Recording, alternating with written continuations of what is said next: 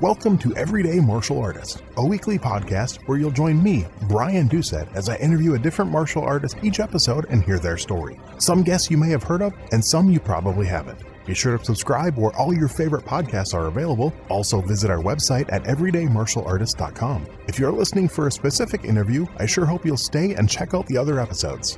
A very special thank you to Topher Williams for our custom theme music. And now, the newest episode of Everyday Martial Artist.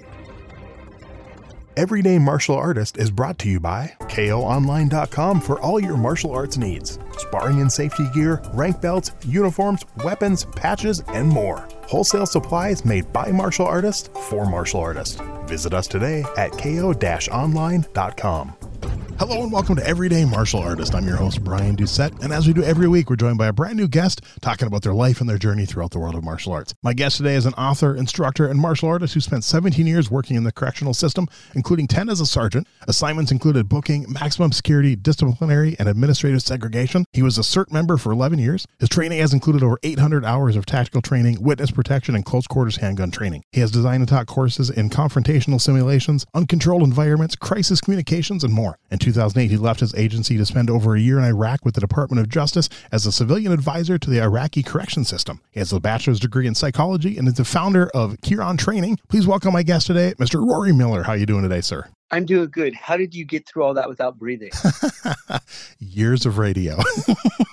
I can usually do about a, a 30 second commercial in one take. When it goes beyond that, I usually have to take a few breaks and edit stuff together. When I was younger, I could probably do 60 without a break, but you know, 30 is usually pretty solid.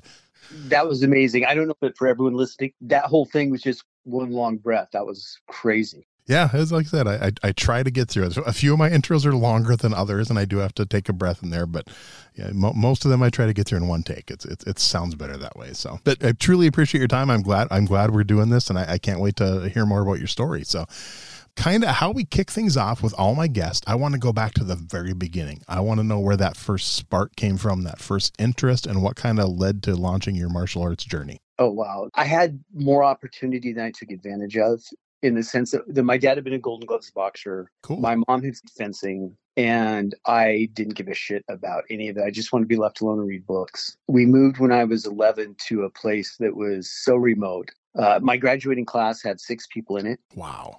And it was it was a lot of farm boy work, a lot of ranch work. Good physically. The um, the school was so small that I played varsity football before I was five foot tall or 100 pounds. wow. um, I was, yeah, I was very small as a kid. But if I didn't go out, we didn't have enough to make a team. We played eight man football, and you needed nine people register on the team before you'd be allowed to play. So I, was- I was the only one that was only on the defense team. Everyone else played both. As you can imagine, I got my ass kicked thoroughly a lot. But that's, I think, um, I think that would be good for almost every martial artist or person that wants to be martial art because you take solid hits and you have to stick to the plan and you have to get back up, get back in the game. And football, American football or rugby are like the two best sports for making that a habit. So, um, course, small redneck school, there's a lot of bullying, but I found out at one point that giving into my rage was the antidote to that. But that had consequences too. And I actually got into martial arts when I went to college, and I started college at 17 because someone told me it would help me control my temper. Oh, okay. And so, yeah, it's, it was kind of like I got into it not because I was bullied, because I would caught myself turning into the bully. Oh, And I needed to, I didn't like where that was going. I didn't like who I was becoming. okay. And I lucked into judo, which I still think is probably the best foundational martial art. And I had a couple of extraordinary, extraordinary instructors. The um, you know the advisor, who the guy who was actually a college professor, but was a coach. Wolfgang Dill had been on the West German national team, and uh, Mike Moore, who was the actual you know captain of the team and, and the primary instructor, had been a junior national champion. And it was just incredibly hard work the the thing I love about judo as opposed to anything else, it is all fitness and physics. hmm That's where I started. So, I know what, uh, how long did you train at that with that specific group of people in judo? I trained as long as I was in college, Okay. and and I was on the team. And that that doesn't that's not as big deal as it sounds like. It's not like you have to compete to be on the team. If you show up, you're on the team. Okay. So um, there was a break because I was on the uh, pay for it myself plan. So I stayed in college for um, until I ran out of money, and then I go work for a year. And come back and work for a year and come back. So uh, chronologically, it covered about ten years. And when I wasn't there, I was at doing training other places. Okay. It just that time is you know we talked offline before. Mhm. But by that time, it was an addiction. It wasn't, you know, I, was- I I would wake up if I didn't feel sore, I'd feel guilty. Yep. So I dabbled in everything else that was available in that place. So I, but it was just dabbling. Judo was she was my um kind of like my first girlfriend. Okay. Never forget. So did you get in, involved in the competition side of it at that time or no? Yeah, I was on the college team. So yeah, Okay. So be, being on the team, you had to compete then, or you said because you said you, you didn't have to. So I mean, you, did you want to compete? I I didn't like competing, but it was important. And Okay. and that's that's one of the things that goes with a lot of things in martial arts and life and everything or your job is like if if every job was perfect as fun as the thing you truly love they wouldn't have to pay you to be there you'd volunteer Right. almost everyone whatever part of of the martial art that they most despise is probably the part that they most need it's the the guy i don't want to do kata it's probably what you need so you can calm yourself the fuck down Yep. for me um, I loved sparring. I loved a randori. I loved every aspect of going head to head. The thing that always bothered me about competition was the audience. Oh. Um, okay. I wasn't fighting for other people's entertainment, especially people I despised. And this is one of those the people that, whatever, if, if you're watching UFC but you aren't training, it's like, who the fuck are you? The people that don't have the guts to do it but still want to sit on the sidelines and kibitz, I had absolute contempt for Okay. the the judges that you know the, the that judges that hadn't been on a mat in 20 years but wanted to tell you what you did wrong nothing but contempt I was I was I was super arrogant I was such a dick it's really hard for me to yeah I was not a good person Okay. but at the same time that being able to tune out the audience and to tune out the judge and to just focus with what I was doing was something I absolutely needed Okay. So what what are you, some things you remember maybe like your first couple classes? You you you got to college, you you found the judo class. Once you got into it, what what was it about it those first few classes that made you want to stick with it and keep going? The two and one was actually several months later Okay. but in the first day and i i don't want to sound this could sound super stupid but one of the things i remember as a kid was i loved it when my dad threw me in the air Mm-hmm. i would get sad knowing that someday i'm going to be too big for him to do this Yep. And the first time i got whipped over in a fast shoulder throw it's like oh my god i can still get thrown in the air That's was a actually that's cool. it was the best part of my childhood it was like and that was about the time the superman movie came out with you'll believe man can fly Yep. and that was judo i can fly That's Um, awesome. yeah. And the second one was, and this is so rare. You'd think with all the years and all the training that, that this, would, this would fade and there'd be hundreds of these by now.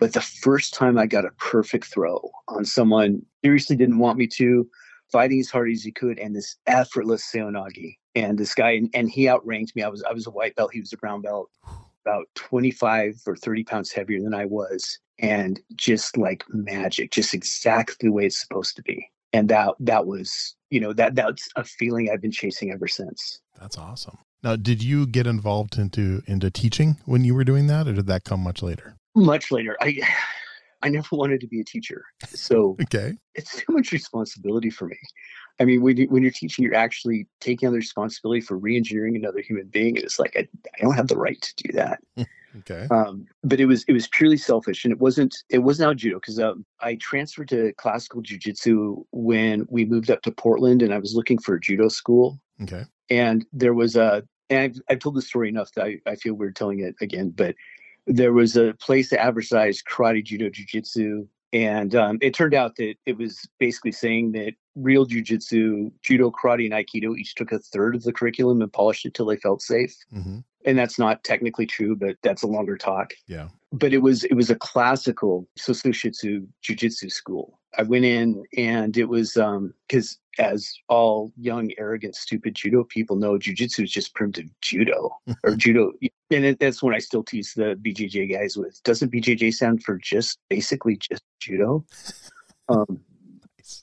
but anyway i went in there and it was uh they were playing really hard. They were playing some games. The instructor was uh, dave sumner. He was one of those people that liked people so much they kind of glowed. And he, he didn't let you know how good he was. Um, and that's a I can, I can tell you stories about that. But um, at first it's like well i guess i'll try it since there's no real judo close enough.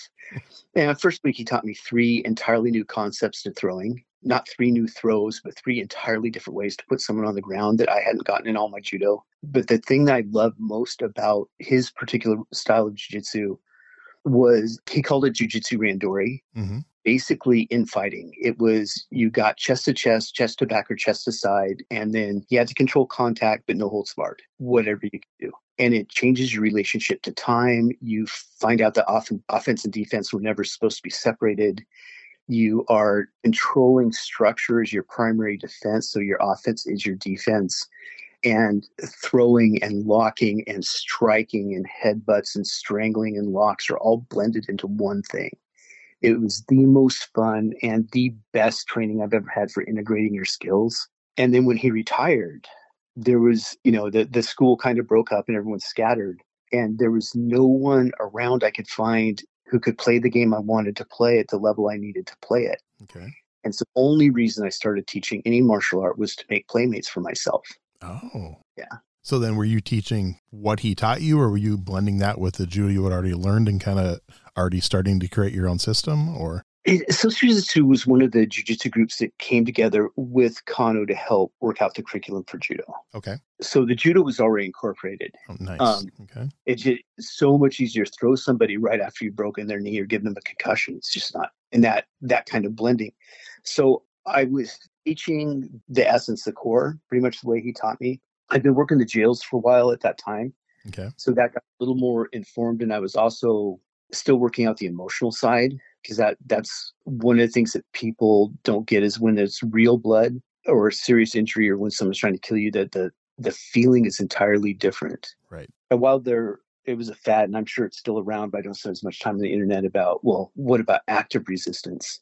Like active resistance is cool, but if you haven't experienced murderous resistance, then someone that focuses on active resistance is just as ignorant as a person that focuses on no resistance. Okay. There's a huge difference between someone trying not to let you punch him and someone actively trying to kill you.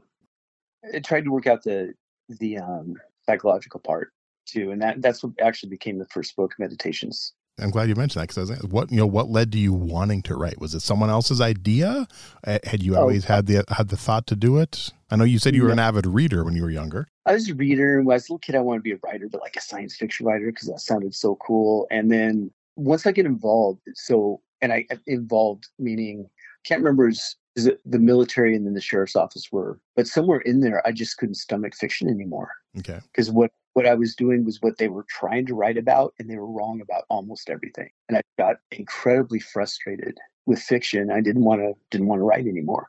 The meditations actually started because I had a, a really bad year, and this is and there's that whole essence of that baggage essay in in meditations on violence. All that shit happened in one year. Wow. And I up to that point, I never take anything home. I was incredibly psychologically robust. And then I just got tired. And I was with my wife, and we were there was a nursery going out of business, and she loves her plants. And we went in there. It was about I don't know, maybe four o'clock in the afternoon. There's a sign saying, "Take anything you want, leave the money here. I'll be back at two. It's like it's already four, and I go, "Oh fuck!" He probably hung himself in the back. I said it out loud, and um, Cami said, "Yeah, you should go check." And my my initial, and it was it, so fast. Only someone that knew me as well as her would have seen the micro expression. But that for the first time, the thing that flashed across my head was, "No, it's somebody else's fucking turn." And anyway, so I, I was poking at this stuff in my head that wasn't settling, and and I started writing to get it out of my head so I could poke at it externally instead of internally. And um, are you familiar with uh, makimono? Uh, no. Okay, so some of the old traditions, when you get your teaching instructor, you'd also get a scroll of the secrets. Okay. And so I originally wrote meditation. Well, I originally wrote it for therapy, but part of it was also uh, it was something that if I ever promoted someone to black belt, I I planned to give it to them as my makimono. This is stuff I can't teach in a class. Okay. It's not the whole thing, but it's a taste of it. And I I sent it to a couple of friends, and Kris Wilder sent it to his publisher. So my first book was accidental. Wow. Yeah, Kris has actually been on the show. He's a good guy. He is. We spent a couple. Uh, the judo nationals were in Spokane, I think, three weeks ago, oh, and we spent okay. we spent together watching him and and talking and go over his notes from his instructor. Okay, and obviously the first book. I mean, you said it was an acc- it was kind of accidental, but it was also uh, successful. And then was it the same thing that made you want to keep writing? How many books have you written? I was trying to count on this. I don't know. It's um. So the the first book was accidental. The second was basically okay. So the first book was the questions. What are my best shots at the answers? Okay. That's how almost all of them happened. Is like I don't like what's out there, or there's nothing out there. The last one, um, living in the deep brain. I woke up one morning with this idea for an article. Let's get all our friends together, right? What do you do to actively train your intuition? And it's like, so I started writing a little quote unquote article on how I train my intuition. And I wrote, what, 35,000 words in five days. Wow. It just came pouring out. So a lot of it is either is either my subconscious kicking stuff up or the one I'm working on now. I don't like any of the situational awareness material out there. hmm I need to get something needs to get out there so that other people can make it better. Okay. Of all the books you've written, if you're someone who's never read one of your books, what's the, what's the best intro one to get to know Rory? Learn Oh. learn, about you and, and your writing style, and hopefully hopefully hopefully get them hooked to read them all after that. You phrase that question very differently. okay. So phrasing it like that, in order to get to know me, meditations that that is a psychic vomit of everything that's on the inside. Okay. Yeah. I'll have to, might have to order that one myself. I know that's been that's been recommended to me. And facing violence is possibly the, the most useful for self defense. Okay. So because it's again the uh, meditations has a lot of the questions, but facing is trying to get a start on the answers. Nice. All right. So then you you did the judo, you did the classic Yeah. jujitsu, and you said you, in between the the, the judo, you tried other styles. What are some of the other styles you you dabbled in and trained in? Dabbled in everything, everything that was available. So there's Shitoryu Karate, um, Tang Soo Do, like you, Nice. and that was also one of my best instructors. There were a couple of eclectic made up stuff. Let's see, I never got into Aikido, did do some Wing Chun. Oh God, what else? Uh Arnis cool. and and a whole bunch of variations of that. Uh Silat, White Crane Silat. Nice. Yeah. And it's uh and a whole bunch of, of sword and weapon fighting and guns. Okay. So Very cool. And then, Yeah. so at any point, did you ever actually open your own school? Or and you said you started teaching, you know, so you could, you know, train people to, you know, to, to basically play the way you wanted to play. Did you actually have your own school, or were you doing like seminars? What were you? How were you doing that? I had a friend that had a school and he had hours that were available. So I would just open school for his hours Okay. Or for that available. I don't know if that sentence made sense, but Yeah. No, that makes sense. but that that's how I started and then had a, had a small group going and that was incredibly frustrating because working for the sheriff's office, I was not on the same shift any two years in a row. Oh wow. So, you know, I was on day shift. I think I've only been on day shift two years in my career. Ew. those were the only times where you could do an evening class. And when I was on graveyard, I was doing a, a 9 p.m. class and a 8:30 in the morning class. Okay. Was double hitting it. But you know, I was changing shift every year. The students weren't. So every year I was starting over. Wow. That's crazy. Yeah, it made it super frustrating because just at the point the students were start to get interesting and challenging, hmm start over with a new group, and I got so tired of doing the basics over again. Yeah. I get that. That makes sense. So think back to then. Think think back to that very first time teaching to now. Mhm. You're still you still do seminars and stuff. And, Yeah. so Yeah. what do you think has changed the most of your teaching style over the years? The shift as I got to understand the principles better, I could teach from the principles better. So if, if I still have my notes around here about some of my early classes and my class plans, and it's all technique driven. Okay. Yeah, you have to learn how to do this. You have to learn how to. And now we start we start with playing a, a game with contact, and then like, okay, let's step out and look on this body mechanic. Let's step out and see if we can improve this movement. Let's step out and see if we can look at targeting and just keeping it back to the game. And I'm getting people better in in a in a weekend seminar than I used to when I was working on for four or five months. Wow.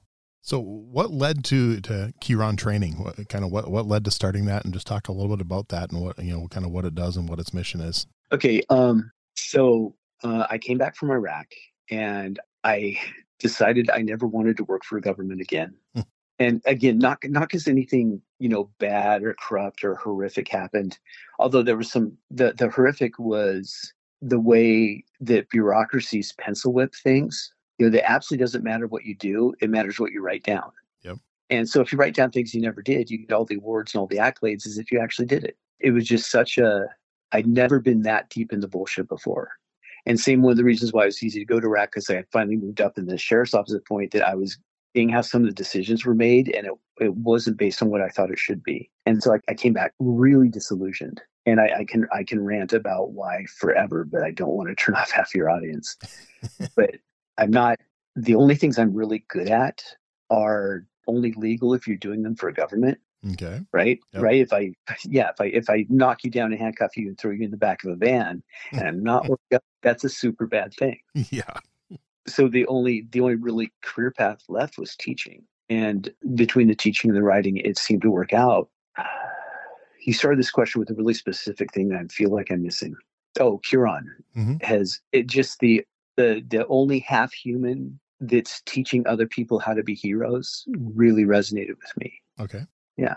Nice. So then is is this do you actually have like a training center for this or is it primarily just seminars? You're traveling around, you're doing seminars. I travel and do seminars, and Okay. I'm I want to say I'm retired from that, but I Mhm. it's um I plan to retire in uh 2020, which was super coincidental because that's when COVID hit, and that Yep. would have anyway as a business. But no, traveling it's the the whole thing with lineages is weird for me. There's a guy named George Ledyard who lives close to me, but I've never met, and he wrote this article that blew my mind about when are you going to decide to be amazing and the the essence of the of the essay was that when you put your instructor on a pedestal that becomes your excuse not to exceed him.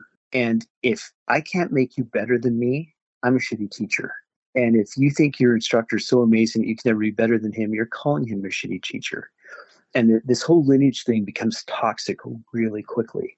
So i was really you know i, I don't like handing out certificates. I don't want to cer- certify people in in what I do because they can never be me. They I can help them be better than them probably, and that makes more sense to me. Okay. Um, the thing we're used to in, in traditional martial arts always strikes me as a super toxic Japanese family. You know, there can only be one patriarch. eh, Only one can move up once the patriarch dies. Um, if you any disloyalty is is considered, you know, or any any change of attitude or learning new information is considered disloyalty and is punished. And that's just a really fucked up way to make effective mm. people. Yep. But you know, if we do it like a like a strong classical American family, you know, I'm your dad, I'll always be your dad. You go in the family business, that's cool. You go into your own business, that's cool. I'll support you in any way that I can. That just seems a much better model. But in that case, you know, Chiron training or or Doucette training or whatever will always be its own particular little little world, and that's the way it should be. and about how often you do the seminar? Like if someone wanted to come to one, uh, how often are they if they wanted to try to find one and get to it? Like I said, I've I've officially retired, Right. but I still have real tough time saying no to friends. Okay. So we'll be in Minnesota doing biodye in October. Was it June? Uh, second weekend next month, I'll be in Boise. It's it's basically if if Tammy calls me in in DC, I'll go in there and do something for her people, and Okay. You know, but it's still going to happen. But you know, in Yeah. 2018 and 2019, I was doing uh three seven a year. Oh wow. Okay. Yeah, uh, and that's so far. I've done like 22 countries and but only like 25 states. Okay. I still have states I haven't been to.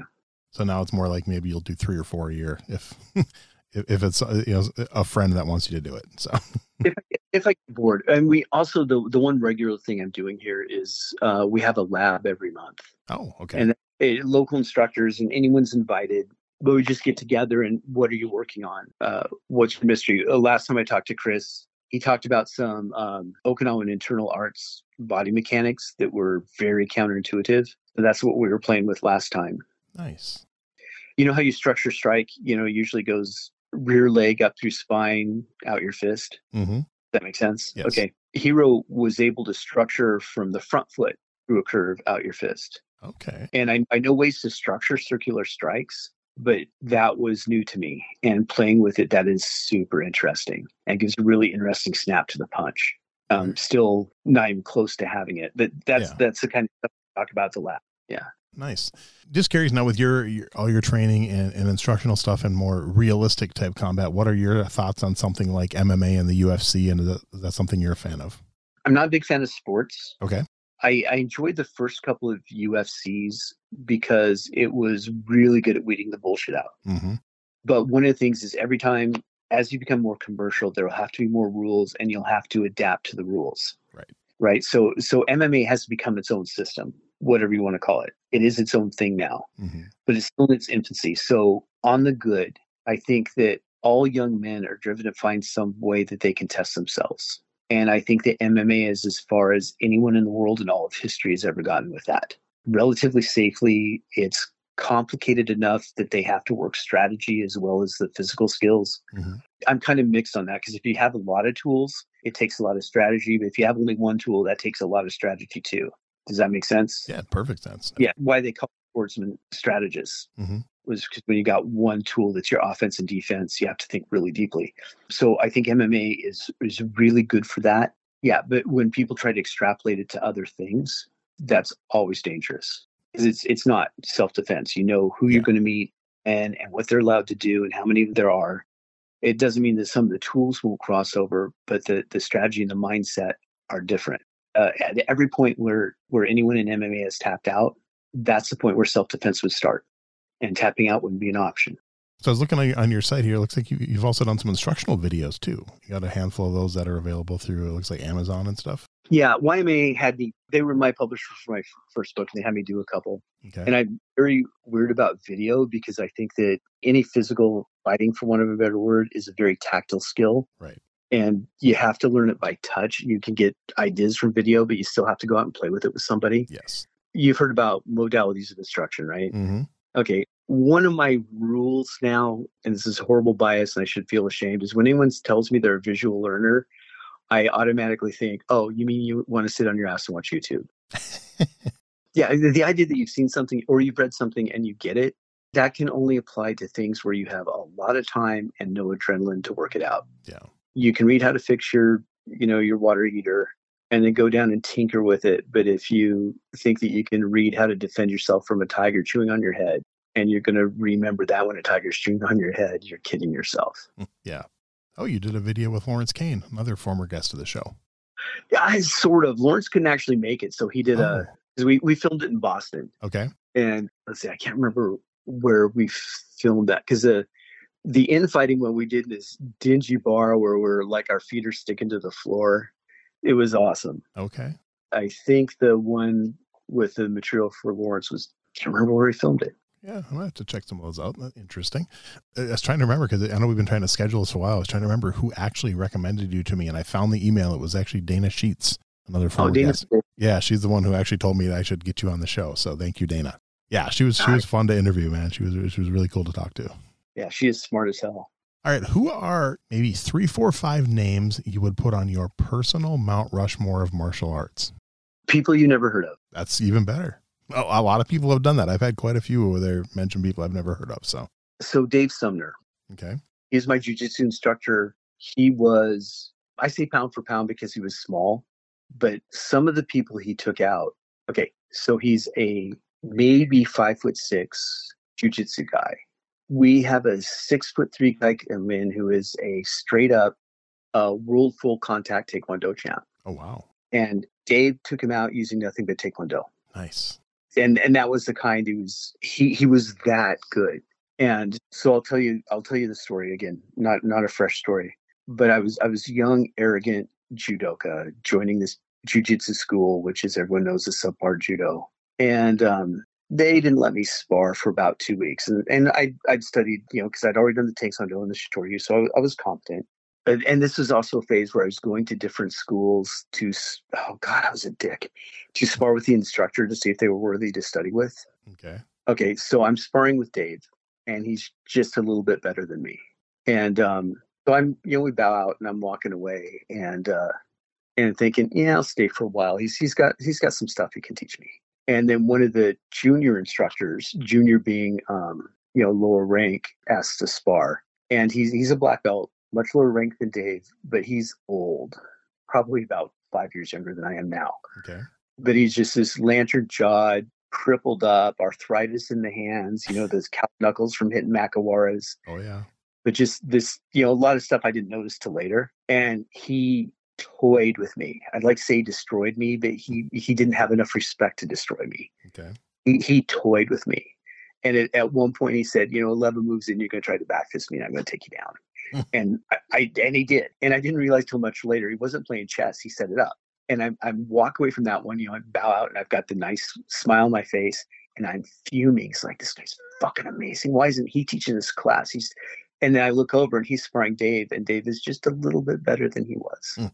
And for the, I, I, stayed with Dave, I think, for 11 years, and all that time until towards the very end, where I was, I was pretty much holding my own. No matter who he sparred, no matter how good they were, he was just a little bit better, just enough to really make them reach to be better themselves. Nice. And I don't know a handful of instructors that can hold that level of awareness and so Dave Dave would be up there on Mount Rushmore. Okay. Uh, Paul McRedmond, we call Mac. Uh, he's got his own system called Bastante. Teaches out of his garage. There are people you have heard of that he outranks in their own system. And he, he was working with the sheriff's office when I was, and I was I was the young young buck when he was a silverback. Okay. So um, he was an incredible mentor and he's an incredible mar- martial arts. And there, there are very few big guys that are good because most people just get good enough to, you know, beat the people around them. Mm-hmm. Uh, but he was dedicated to being superb, and he is. His technical skill is just off the charts. Yeah, and he's got. And now, of course, like like all this, he's getting super old, and no one knows how to get old well. yeah. Uh, there's a, this whole circle around Uechi-Ryu karate mm-hmm. that you know, I, I couldn't put them all up there, but I couldn't put any individual up there either because they kind of made each other. Okay. So just just two names come to mind: Jim Maloney and George Mattson. And it's it's basically George created Jim and Van Canna and a bunch of other people that were that were big in the '70s. And George himself is just a, a consummate strategist. Okay. And uh, very dedicated. Jim is uh, officially he's a Micmac war chief uh, he handled or did handle the queen's security when she was on tribal lands. He's just competitive boxer, fierce boxing coach, and uh, karate right down to his core. Um, but you see, you see, especially him, and this this is one of the things. A lot of these, you know, the the saying about lion tracks. Mm-hmm. Okay, so it's his students are the things that really blow me away. When it when Bridget can't get a um, a professional boxing gig because the uh, the Canadian champion her weight class won't go anywhere near her. Nice. That's pretty spectacular. Yeah. So, what advice would you give someone who's never done martial arts in their life and they they they want to try it and they're it's like yeah one or two tips. Hey, what what should I look for in an instructor or a school, and maybe one or two things I should avoid.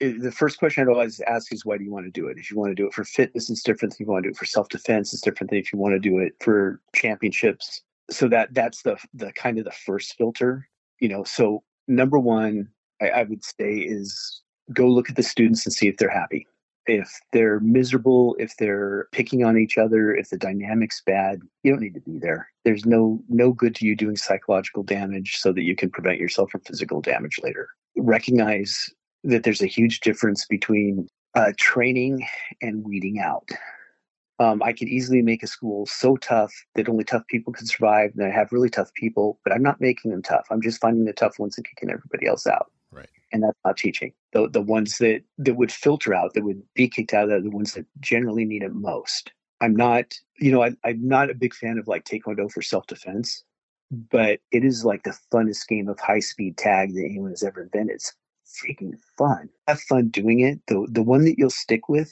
is more important than the one that might be the best for what you think. Right. If it's not making your life better, don't do it.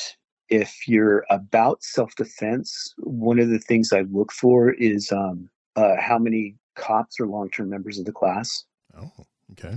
Yeah, I, I don't look at the instructor so much as I look at the students, how well they move, because a lot of instructors are, are old and crippled up, but that doesn't mean that they can't be good coaches the two things that I look for, which I've, I've talked to people that do commercial schools, and, and they said any commercial school that has the two things I look for will go out of business.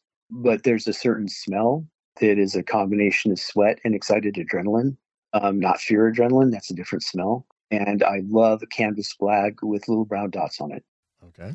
Canvas heavy bag. It's uh, it's little brown dots. If you and I know you know this, but oh yeah, Yeah, but if you hit a heavy canvas bag and you don't hit it just right, you're going to bleed. Yep. And when your canvas bag has a bunch of brown dots on it, people bled on it. Yep.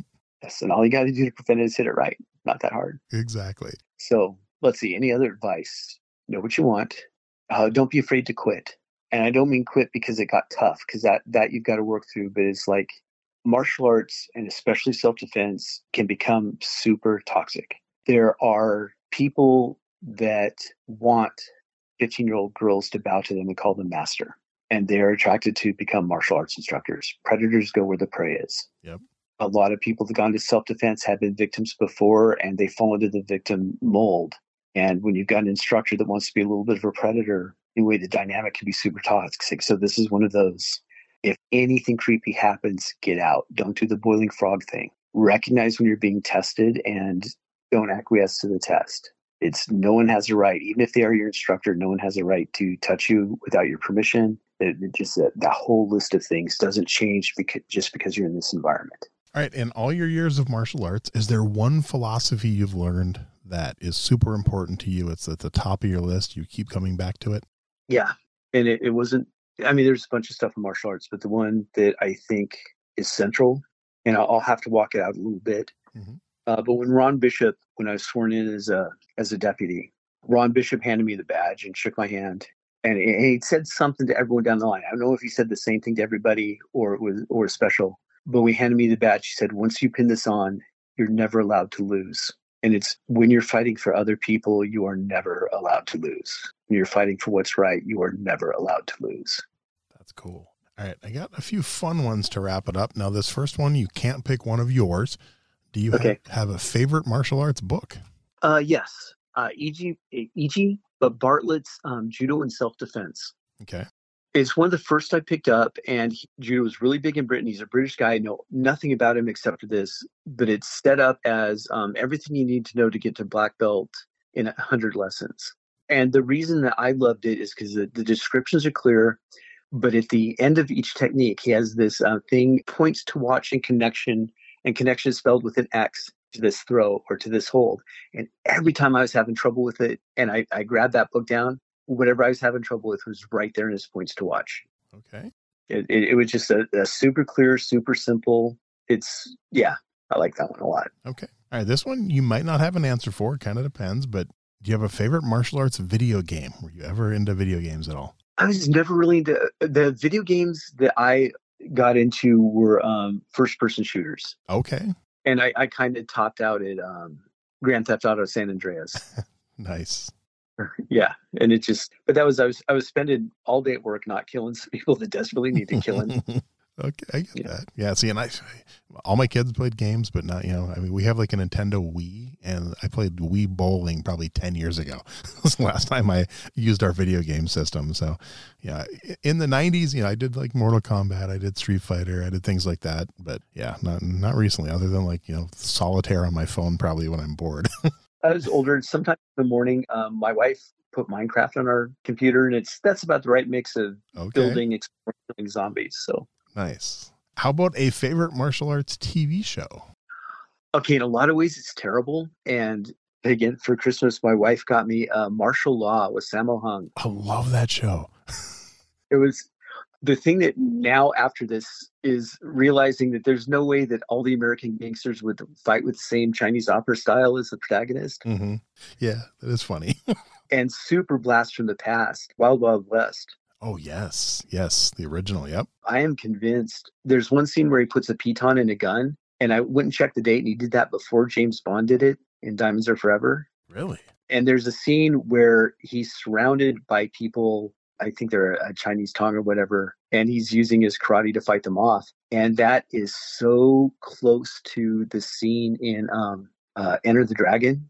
Mm-hmm. Enter the Dragon. Yep. I, I think that Bruce Lee cribbed that scene. Really? I think that West was Bruce Lee before there's Bruce Lee, James Bond before there's James Bond. It's steampunk before there was steampunk. That's awesome. It's a uh, yeah, doesn't really qualify as a martial arts TV series, maybe, but I liked it. Hey, we'll, count it. We'll count it. Into the Badlands for modern. I love that show. Yeah. Yes. I, w- I wish it would have got had one more season. I just wanted one more season, but yeah, some amazing choreography, amazing, amazing sword work. Yeah, that's a fun show. Yeah. Have you watched the new show Warrior? No. You might enjoy that. It's a I don't know if you were ever a Bruce Lee fan, but it it was his daughter Shannon's involved in the show and it was actually created from his original notes for the show Kung Fu before they basically stole stole Kung Fu and changed it and took it away from Bruce. This is what Kung Fu was supposed to be. It's a really good show. Cool. Warrior. Yeah. Warrior. Warrior. What's it on? Is it might might be Amazon. Okay. Yeah, uh, I'm trying to remember, but uh, I think it might be Amazon. It's it's one of the ones I don't actually have, so I have to watch it on my like friends and stuff. But I think it's a second or third season now. So, but it's it's really good. Nice. How about a favorite martial arts movie? The Last Dragon, hands down, best martial arts movie ever made. Nice. That is. I'm trying to get Taimak on my show. Why not continue making movies? You, I'm, he was yeah. his he moved so well, mm-hmm. and, and it, he moved better than any martial artist I'd, I'd ever seen on film for sure. If I'm not mistaken, he did he did like the stage play of Roadhouse, and he played the Patrick Swayze character. I'm almost positive I read that somewhere. Yeah, like I, yeah. I saw a picture of him like in a blonde wig and everything. that unnecessary. Yeah, that's okay. that's uh, yeah, that's one of those ones. Uh, that's one of the ones I haven't watched with my daughter yet. Me and my daughter, the last two years, have gone through this whole '80s rabbit hole and watched all these classic '80s, '90s movies and and mm-hmm. everything. And that's one I've, I've been telling her we have to watch one of these times. So one one of these days, I think uh, Berry Gordy's The Last Dragon will probably be next on our list, and introduce her to Bruce Leroy and the Shogun of Harlem. So yeah, sure enough. That's awesome. Okay, now this one would be really interesting with your background and and more realistic stuff. I'm curious. It doesn't have to be a martial arts movie, just a favorite movie fight scene. Oh man. And anything goes. I've had from Marvel and Star Wars to The Princess Bride to Bruce Lee, Bourne Identity, anything in between. The Princess Bride is super fun. Yep. I'm drawing blank on names today. This is uh well not today. It's I've had a bunch of concussions are always hard. Okay. Now I'll be embarrassed if I can't remember his name. What's what's the show? I can probably maybe maybe. It's a show. It, it is uh, a friend of mine has done uh, in the duel in the Princess Bride. They're talking about all these uh, fencing masters that have written oh, books. Okay. Have you studied your cap- Capoeira? And one of my friends has actually done. He's read all those books. He teaches uh, HEMA. Oh wow! Did a, a video on what that fight would actually look like if they were actually imitating the people they said they were imitating. Nice. It's super nerd stuff. It's not nearly spectacular fight. It's yeah. just for, for sword nerds are the only people who would care. That's kind of cool. Uh, yeah. So I'm trying to think, is there a fight scene that I, because a lot of times the fight scene is the part you can walk away from because you know how it's going to go. Right. You know, and a lot of them are the ones that made me throw my, there, there's one scene in almost every movie where to show how tough it is, the guy doesn't call for backup and he goes in and takes out five or six. yep. And that drives me up the wall because no one does dangerous things alone if they have a choice. Yeah. If you did that, then they would claim that you attacked them. And since you won, that's like 90% likely to be true. And you'd be up on charges. The very fact that you didn't call for backup if you were caught means that you knew you were doing something wrong. You didn't want witnesses. Yeah. It just so let's see. One that I think about a lot. There's a scene in one of the early NYPD Blues. Oh, okay. Where there's a, a guys, one of the cops has taken enough steroids, is affecting his brain, and the other low key detective, the redheaded one, can't remember the name, and the guy takes a shot at him and just gets dropped. And it's it, it just a sweep is really elegant, and that one that's nice. That's what it should look like. If someone tries to take you out, they should fall and not even know how it happened. Right. And there's another one, not in Yojimbo. I think Sanjuro Sanjuro Zagata. Okay. Jimbo, but where he does the uh, the left-handed draw with the wakizashi and disembowels the other guy before the guy has even started his, his attack. I remember that. Okay. Yeah, that that one is elegant. And there's one scene in um, there's a another Mifune movie called Redbeard. Mm-hmm. Okay, and I can't recommend the movie because I was bored to tears because it's mostly about an apothecary and his apprentice. But there is one scene where he fights. There's only one fight scene in the whole movie, but every move in there I recognize from classical jujitsu. Really? And it's not it's not pretty or elegant or choreographed. It looks floppy and brutal. Okay. Yeah. That's actually kind of cool. I was going to ask you, you know, as a, you know, I, I like asking other martial artists this when you're watching a movie fight scene, can you actually enjoy them or are you trying to pick it apart? One of the reasons I, I have a trouble reading fiction, but I like the movies as ridiculous as possible. Okay. It's like Into the Badlands is wire work. Yes. and and it's gorgeous because it doesn't have any bearing on reality. Yeah. Same uh, John Wick, I hated for about the first hour, hour and a half. And when they brought in the Intercontinental, I realized it was a fantasy movie. And it's a fantastic fantasy movie. It's a terrible action adventure movie. yep. And, and, and so, yeah, a lot of that, if I manage my own perspective, it's okay. Okay.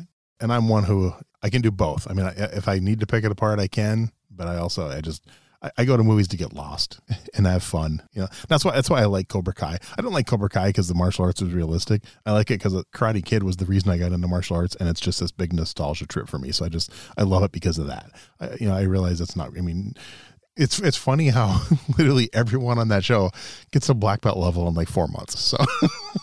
Is, and I like Cobra Kai not, and sometimes the writers bobble it. Yeah. But because it's it's all about character growth arcs. Yes and I, and I like watching that. And, and the Ralph Macchio character in there is the one that's the the biggest dummy, the most immature, the one that's not learning. His wife is actually the smartest person in the entire show. Yeah. That's one I watch with my. She's hooked on it to my daughter, and we watch that whenever the new season comes out. We binge it, and my my other friend actually takes his kids out of school so they can stay home and watch Cobra Kai. I'm like, I'm not quite like that with my, with my daughter, but I'd be going a little too far. Yeah, I know, I know. So, Rory, be, before I let you go, anything that maybe I forgot to ask you about that you want to make sure we get out there? Any you know last minute parting words you want to leave with, or not really? It's uh, you know, you know your audience better than I do. Normally, I just try to remind people that you know life is to be lived, live hard. Mm-hmm. So, but that as I'm basically retired and living on my mountain doing as little as possible. That sounds kind of like bullshit now, but yeah, but, but, you lived hard for a long time though. So I did. It's like, yeah, I was at physical therapy today and he's going over what my shoulders can't do and what my knees can't do. And I just got my wrist x-rayed today and scheduled an MRI. So I'm hoping if, if I can get to your, your thing in October, I'm hoping I'm healed by then. and I can actually come down and meet you. We'll see. That's, that's well, been, that would be, been a rough, rough few months. That would be fun because it, it's a good group. I think you'll enjoy them. Even if I'm not healed up, maybe I'll come down just to meet you in person and, and, and say hi, and and uh, yeah, that'd be fun too, and possibly you know recruit some more guests for the show. So it'll be fun. We've got this safety rules. Just just talking about that is mm-hmm. one of the things that goes into the safety briefing whenever I do a class is because there's normally a point where is anyone having injuries I need to know about. And realistically, if you've been training for a list of time, we'd be there all day listing all, and no one could remember them. So one of the things that we really emphasize is play with the body you have. Yeah. You know, if you got a breeze, if you're tiny, if you're you're old and you can't take, you know, you got bone cancer and you can't take impact. Cool. That that's part of your your strategic landscape now. So we we designed games specifically to play with that. That's cool. So you could be in there and decide to use your cast as a weapon. I like that because you know I've you know you know like my my current you know traditional martial arts instructor when I go to class he knows. He's like you know what current injuries do you have? What can you do? he's like don't push it. He's like i don't want, i'd rather have you at half speed now than lose you for six months because you pushed it too hard. Because he knows i want to go all in and, and he'll he'll knock me down a few notches and be like are you just you work with the white belts you do this you know i, I want you to survive. So you know I, I like when if you wouldn't do that at the beginning i wouldn't say anything. I would just go in there full bore and i'd probably walk out limping and in pain and and worse the next day we're focused on self defense. So how does it serve you in self defense if you're too injured using the stuff you learned? Exactly. Cool. Well, hopefully it'll work out. But I just I want to thank you for this. This has been a lot of fun. I know we've been like I said we've been trying to get it for a while, and and I already uh, uh ordered uh, your first book. I, I definitely want to check that one out and, and make time to read it. And and I'll probably be ordering more over the next few months. But I, I, will put links for your books and, and anything else you need me to when the episode comes out. As of now, you're I'm a little over a month ahead. Your episode is scheduled to come out July 20th. So Cool. So that's a workaholic. Nice. Good yeah, work ethic. It, it is. It's June's a, a nice month for me because my kids are all busy, so I have free time. So I'm just trying to. This is my fourth interview in three days, and I'm going to try to schedule at least four or five more before the end of June. I'm hoping to have my summer taken care of by the end of June with all my interviews and all my episodes ready to go. So we'll see if I actually pull it off. But you know, I got to get more people to reply to me and say yes. But I'm gonna. I already sent Tammy an email, and I'm gonna reach. I sent George Mattson an email, some names you gave me, and I'll, I'll reach out to a few more of the people you mentioned and stuff. And one of the old dragons. He's he's he brought a system to the U.S. That's cool yeah like i said i want as many as many different people different backgrounds more variety i mean like i said i've had i've had ufc fighters i've had you know point tournament fighters. I've had, you know, instructors. I've had motivational speakers, stand up comedians that do martial arts. I mean, you know, any kind of background you can think of, professional stunt people. It's like, I want the variety and I want the more backgrounds and more. I've had NFL Hall of Famers on my show, you know, so it's, you know, stars of TV shows and movies. So it's, it's everything in between. It's, it's, I want, I want the variety. And if, if someone has a cool story to tell and they're willing to, if you know more people, feel free to send them my way because that's if I'm will, I'm willing to talk to them. Excellent, Brian. But once again, I, I truly appreciate your time. I, I've been an honor having you on the show, and I can't wait to get the episode ready. All right. I'm looking forward to it. Thanks for listening to Everyday Martial Artist. We hope you will join us every week for a brand new episode with a different martial artist telling their story. If you enjoy the show, be sure to leave us a review. Also, be sure to check out our website at everydaymartialartist.com. There you can find all of our episodes and contact us to suggest guests and ask questions. Again, thanks for listening to Everyday Martial Artist, and we'll see you next week.